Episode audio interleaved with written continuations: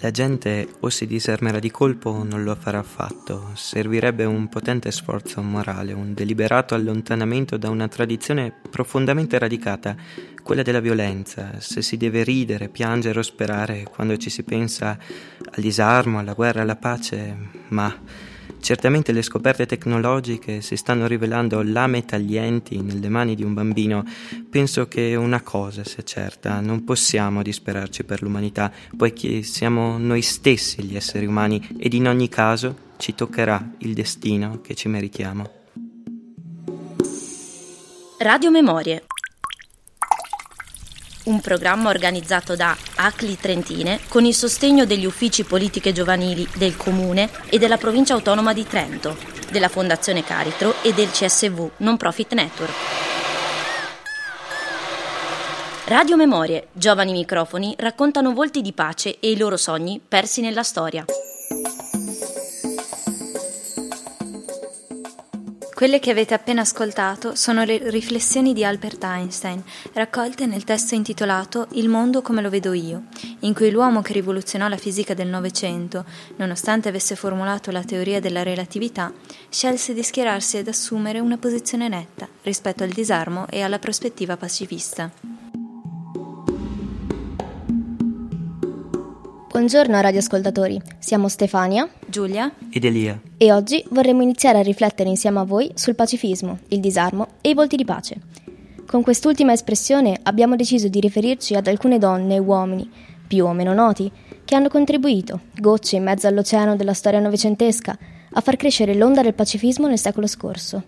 Ma iniziamo dall'oggi, dal mondo in cui viviamo una realtà pregna di contraddizioni, in cui spesso gli avvenimenti rischiano di sembrare privi di senso, in cui una vittoria sembra una sconfitta, un premio una disfatta, un traguardo una nuova partenza, e la pace tende a confondersi con la guerra. Cosa intendi? Il 9 novembre 2017 l'ICAN, ovvero la campagna internazionale per l'abolizione delle armi nucleari, è insignita del Premio Nobel per la pace per aver contribuito solo quattro mesi prima, dopo circa dieci anni di intenso lavoro, a raggiungere un risultato unico nella storia dell'umanità. Il 7 luglio precedente, infatti, l'Assemblea generale delle Nazioni Unite approva una risoluzione per la messa al bando delle armi nucleari. Nonostante ciò, però, circa sei mesi dopo questo miliare risultato, il 25 gennaio 2018 il bollettino degli scienziati atomici gela la comunità internazionale. Secondo la sua annuale analisi, infatti, le lancette dell'ormai tristemente noto Doomsday Clock, l'orologio dell'Apocalisse, che indica quanti minuti separerebbero l'umanità e la Terra dall'annientamento nucleare, sarebbero solo due per comprendere, vi è stato solo un altro precedente così drammatico e risale al 1953, l'anno della fine della guerra di Corea, uno dei momenti di apicale tensione della guerra fredda. E da allora, come oggi, è stato calcolato che qualora uno Stato lanciasse, volontariamente o accidentalmente, quello che nel gergo viene definito the first strike, ovvero un attacco termonucleare, si ingaggerebbe un meccanismo di risposta a sfida che in 120 secondi devasterebbe il pianeta. Tutto in 120 secondi, un lasso di tempo infinitesimale, un crogiolo di vita e di morte nel quale normalmente nel mondo si è stimato muoiano 216 persone, mentre ne vengano messe alla luce 516. Oggi e nelle prossime puntate vogliamo però mostrare che un'alternativa a questo scenario e più in generale alla guerra esiste ed è più diffusa di quanto non si pensi. Vogliamo parlarvi del pacifismo. Esatto, un termine quest'ultimo, quello del pacifismo, appunto che venne spesso banalizzato e tacciato di cordardia, considerato eccessivamente utopico ed estratto da alcuni, al punto da ritenerlo non di questo mondo ed osteggiato da altri, poiché visto come estraneo alla storia di guerre e conquiste che ci viene insegnata a scuola sin da piccoli. La sfida, però, che vorremmo invitarvi a raccogliere nelle prossime puntate, riprendendo le parole di Einstein, starebbe proprio nell'andare oltre le tradizioni e le abitudini radicate nella nostra memoria collettiva e nello sviluppare, come aveva invece suggerito il filosofo inglese Bertrand Russell, una nuova forma mentis, ovvero un nuovo modo di pensare, pregno appunto di pacifismo. Non solo, forse lo sbaglio più grande è quello contrario, quello di credere che ormai la pace sia un qualcosa di assodato e scontato per noi come per il resto dell'umanità. Quanto spesso infatti si dice che l'Europa sta vivendo il più lungo periodo di pace della propria storia? Cosa vuoi dire? Intendo dire che, ad esempio, ci si deve ricordare di parlare di Unione Europea e non di tutta l'Europa geografica quando ci si riferisce ai 70 anni di pace ininterrotta, perché una ventina d'anni fa in Bosnia e Serbia si stava consumando una polizia etnica, o ancora solo quattro anni fa un fazzoletto di terra peninsulare a 1730 km da Roma, quella di Crimea, nell'Europa orientale, veniva invasa dalle truppe russe. Ricordandosi questo, ad esempio, si potrebbe cominciare a comprendere che la guerra è più che mai attuale, è tra noi sempre, come recentemente ricordato Cecilia Strada. Se poi si allargasse la prospettiva ed anziché osservare il cortile di casa si guardasse dall'altra parte del Mediterraneo, si potrebbe scoprire che oggi, nel 2018, nel mondo ci sono circa 36 conflitti armati, in Siria come in Africa o in Asia. A fronte delle centinaia di migliaia di vite spezzate, militari ma in gran parte civili, si può quindi comprendere che che ora come mai il pacifismo è rilevante non solo idealmente ma anche praticamente. Che sia di complessa realizzazione è certo, che però l'utopia e l'ideale possano fungere sul breve periodo almeno da motori immobili e da stelle fisse, che orientano e mostrano un cammino che si può scegliere o meno intraprendere, è altrettanto vero. Esatto, e proveremo a raccontarlo. Ma quindi cos'è il pacifismo? Eh, bella domanda. Io inizierei col dire che nel 1853 Clausewitz, un generale di carriera della cosiddetta Real Caserma prussiana, fiero e sprezzante, scrisse che la guerra non sarebbe altro che la prosecuzione della politica con altri mezzi. Ecco, il pacifismo è il rifiuto di ciò. Il pacifismo consiste nel tentativo di governare e risolvere i conflitti di qualsiasi tipo essi siano, prescindendo dalla guerra e dall'offesa fisica dell'altro. Per pacifismo si intende appunto l'insieme delle dottrine, delle idee e dei movimenti d'opinione che rifiutano la guerra come mezzo per risolvere i contrasti a tutti i livelli, tra gli individui, i popoli e gli stati, e che ne auspicano l'instaurazione di una pace permanente, Kant avrebbe detto perpetua. Questa definizione può e deve essere però affiancata a quella della non violenza, una pratica di vita divenuta famosa grazie alle vicende di Gandhi in India e Martin Luther King negli Stati Uniti, ma poi fatta propria, arricchita e rilanciata da molte altre persone nel corso del secolo scorso. Un metodo di lotta e prassi politica, quello della non violenza, che si fonda sulla convinzione che non si debba mai ledere fisicamente l'altro e che tramite il dialogo ed il confronto verbale si possano risolvere le controversie. Quindi potremmo dire che la pratica della non violenza e il suo corrispettivo teorico e filosofico, il pacifismo, preferiscono ad esempio le parole alle bombe, la non collaborazione alla coercizione fisica, il boicottaggio economico alla rappresaglia militare, l'obiezione di coscienza alla leva militare, il sit-in alle bombe Molotov? Certo che lo possiamo dire, nelle prossime puntate come sai racconteremo nove storie di altrettanti tra donne e uomini che nonostante le differenze culturali, religiose, politiche, economiche e sociali hanno deciso di incamminarsi lungo il tortuoso e coraggioso percorso della scelta pacifista, attuando quello che nel 1955 il cosiddetto manifesto Russell Einstein invitava a fare, ricordarsi della propria umanità e dimenticare tutto il resto, così da poter realizzare ciò che invece invece John Lennon non era stato evidentemente il solo ad immaginare un mondo privo di paradiso e di inferno in cui tutte le persone possano vivere finalmente in pace.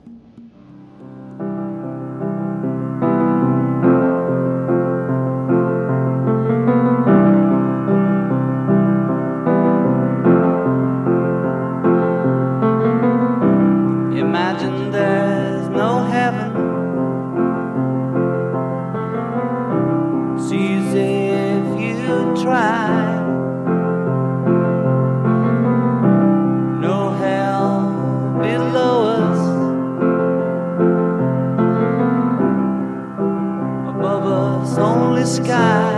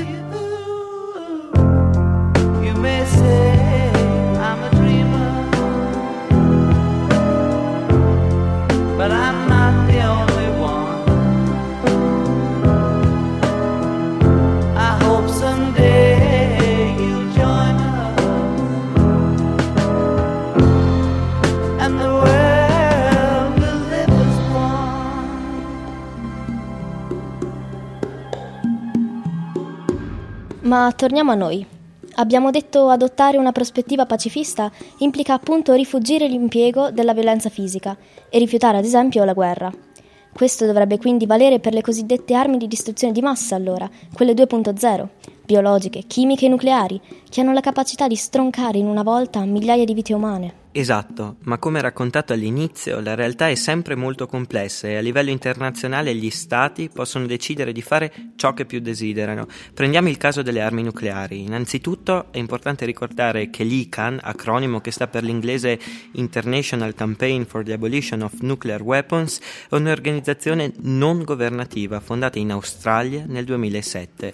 Oggi è diretta dall'energica Beatrice Fine ed in circa dieci anni è riuscita a riunire in una rete globale, coesa e coordinata 468 associazioni, movimenti e gruppi più o meno locali di attivisti stanziati in ben 101 stati, con l'obiettivo chiaro di persuadere la comunità internazionale ad abbracciare il disarmo nucleare. Per fare ciò, l'attività di advocacy dell'ICAN non si è limitata a sensibilizzare la popolazione globale, ma si è concentrata anche a Ginevra ed a New York dove al Palazzo di Vetro delle Nazioni Unite il 7 luglio 2017, dopo estenuanti negoziazioni, è stato approvato dall'Assemblea generale dell'ONU il trattato per la messa al bando delle armi nucleari. Appunto, allora è fatta, niente più atomica. Non esattamente, questo documento, a causa della natura non vincolante, puramente consultiva delle risoluzioni approvate dall'Assemblea generale, è destinato a non essere implementato e rimanere ancora a lungo un mero atto simbolico. Basti pensare che delle 195 delegazioni nazionali che avrebbero potuto partecipare ai negoziati, solo 124 hanno effettivamente preso parte alle trattative. Alla fine, sul totale, 122 hanno votato a favore, una, la rappresentanza di Singapore si è astenuta sostenuta ed un'altra, quella dei Paesi Bassi, ha votato contro. Da segnalare è che le potenze nucleari hanno disertato in blocco il dibattito, così come vari altri Stati membri, quali l'Italia ad esempio, che partecipa alla condivisione nucleare in seno alla Nato. Tra gli altri Paesi europei solo Svezia, Irlanda, Austria e Svizzera hanno discusso e votato a favore di questa risoluzione. Ma che cos'è il disarmo e dove affonda le proprie radici? Dunque, per disarmo si può intendere genericamente lo smartellamento e quindi l'abolizione degli armamenti bellici, navali, terrestri ed aerei. Esso può essere assoluto o relativo, a seconda che comprenda tutto o solo parte dell'arsenale bellico di uno Stato. Nel corso del Novecento il termine è stato spesso accostato a quello nucleare, formando la locuzione disarmo nucleare, che consisterebbe appunto nello smartellamento degli arsenali nucleari. In base ad esso ciascuno dei nove Stati che ad oggi sono dotati di testate nucleari dovrebbero rinunciarvi. Il club nucleare, così viene definito nel gergo, non ha avuto sempre lo stesso numero di membri. Gli stati inizialmente coinvolti nelle dinamiche di proliferazione nucleare verticale, ovvero che continuavano ad ampliare il numero di testate in proprio possesso, erano l'alfa e l'omega del secondo dopoguerra, gli Stati Uniti e l'Unione Sovietica. Parallelamente alla loro rivalità si è però sviluppata una proliferazione orizzontale, che nel tempo ha visto altri paesi raggiungere lo status di potenze nucleari. Oggi queste sono nove ed oltre agli Stati Uniti e dalla Federazione Russa, erede dell'URSS, vi sono anche Gran Bretagna, Cina, Francia, Israele, India, Pakistan e Corea del Nord. Ma non abbiamo imparato nulla dalla Seconda Guerra Mondiale? In un certo senso sì, nel senso che dai drammatici 6 e 9 agosto 1945, quando Little Boy e Fat Man, le due bombe nucleari americane, vennero sganciate sulle città di Hiroshima e Nagasaki in Giappone, fiumi di inchiostro e ore passate a discutere e riflettere sul disarmo sono state spese ed il possesso nucleare è stato impiegato non tanto come minaccia concreta, quanto come fonte di deterrenza, ovvero per scoraggiare un attacco del nemico. Ciò nonostante, il pericolo che una tragedia si ripeta nuovamente con eh, un potere devastante ancora maggiore in virtù del progresso tecnico persiste. È ad esempio di questi ultimi mesi l'intensa schermaglia mediatica ingaggiata con una tragicamente infantile retorica del presidente americano Trump e il dittatore nordcoreano Kim Jong-un, che hanno fatto letteralmente a gara, per fortuna solo a colpi di tweet, a chi avrebbe il bottone nucleare più grande sulla propria scrivania, facendo tremare il resto del mondo. Ah, ecco spiegati i due minuti del Doomsday Clock del quale abbiamo parlato prima. Ma non si è provato a limitare la possibilità di sviluppo e di impiego di questi due ordigni? Ad esempio, nel 1963 è stato firmato il trattato sulla messa al bando parziale degli esperimenti nucleari e nel 1968 quello di non proliferazione nucleare, eppure siamo ancora qui a parlare di terrore e rischio nucleare.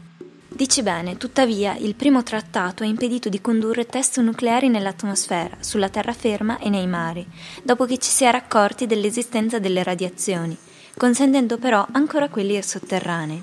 Il secondo è semplicemente fallito. Il risultato è quindi che una cinquantina di anni dopo le armi nucleari sono più diffuse di prima, la tecnica sta divenendo sempre più dannatamente efficace e le potenziali conseguenze, dirette e indirette, di una deflagrazione sarebbero devastanti. Esatto, il rischio non è solo quello di distruggere seduta stante intere metropoli, basti pensare che si stima che circa il 90% degli edifici di Hiroshima e Nagasaki crollò nell'impatto degli ordigni, ma anche quello di mettere fine alla vita di migliaia, se non milioni di civili inermi ed innocenti. Si è calcolato che l'impatto all'epoca produsse tra le 100 e le 200.000 vittime dirette, senza contare poi i cosiddetti Ibakusha, in giapponese coloro che sono stati colpiti dal bombardamento, circa 485.000 persone che subirono le conseguenze psicologiche e fisiche dell'aver assistito ad una delle più grandi tragedie dell'umanità e che rimasero colpiti dalle radiazioni emanate dallo scoppio della bomba atomica che non solo miete morti istantaneamente, ma complica quella dei sopravvissuti. L'esperienza non può e forse non deve nemmeno essere descritta. I superstiti però hanno raccontato che si viene abbagliati ed ustionati. I medici hanno poi scoperto che si viene anche irradiati e ricoperti da una cascata di particelle radioattive che aumentano esponenzialmente, rendendola di fatto una certezza la possibilità di sviluppare varie patologie mortali.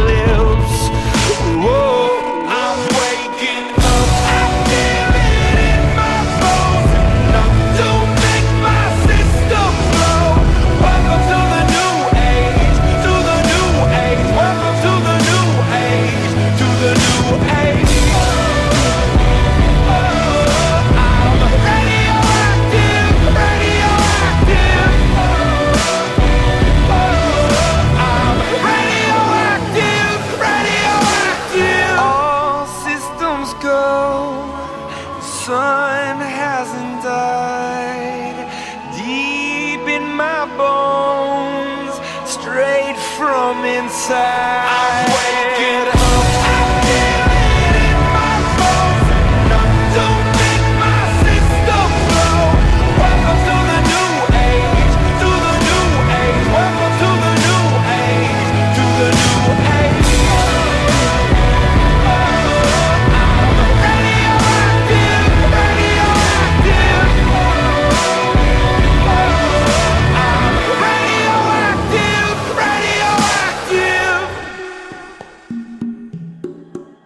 Avrei una domanda. Ma gli scienziati, i fisici, insomma, tutti coloro che hanno contribuito alla creazione della bomba atomica, cosa hanno fatto? Cosa hanno detto? Sono rimasti in silenzio? In fondo anche loro hanno delle responsabilità. Giusta domanda, il fisico Andrei Sakharov, premio Nobel per la pace nel 1975, ha definito l'atomica come un vero e proprio strumento di suicidio universale. Prima di concludere è quindi importante ricordare come il problema nucleare sia strettamente connesso al complesso rapporto tra il progresso tecnico-scientifico e l'etica, ovvero tra i mezzi tecnologici sviluppati ed il come impiegarli. Se quindi è vero che gli scienziati che lavorarono direttamente o che sostennero indirettamente, come Einstein, il progetto Manhattan lo fecero almeno inizialmente con grande convinzione, con il tempo le- all'entusiasmo iniziale si sostituirono la preoccupazione e poi il senso di colpa e di responsabilità. Ecco che quindi fisici come il polacco Rotblat, il danese Bohr e il russo Rabinovich e molti altri, sin dalle ultime fasi della Seconda Guerra Mondiale, cominciarono ad unirsi in associazioni che chiedevano a gran voce di non impiegare gli ordigni atomici e non impiegare l'energia nucleare per scopi bellici. E dopo la seconda guerra mondiale?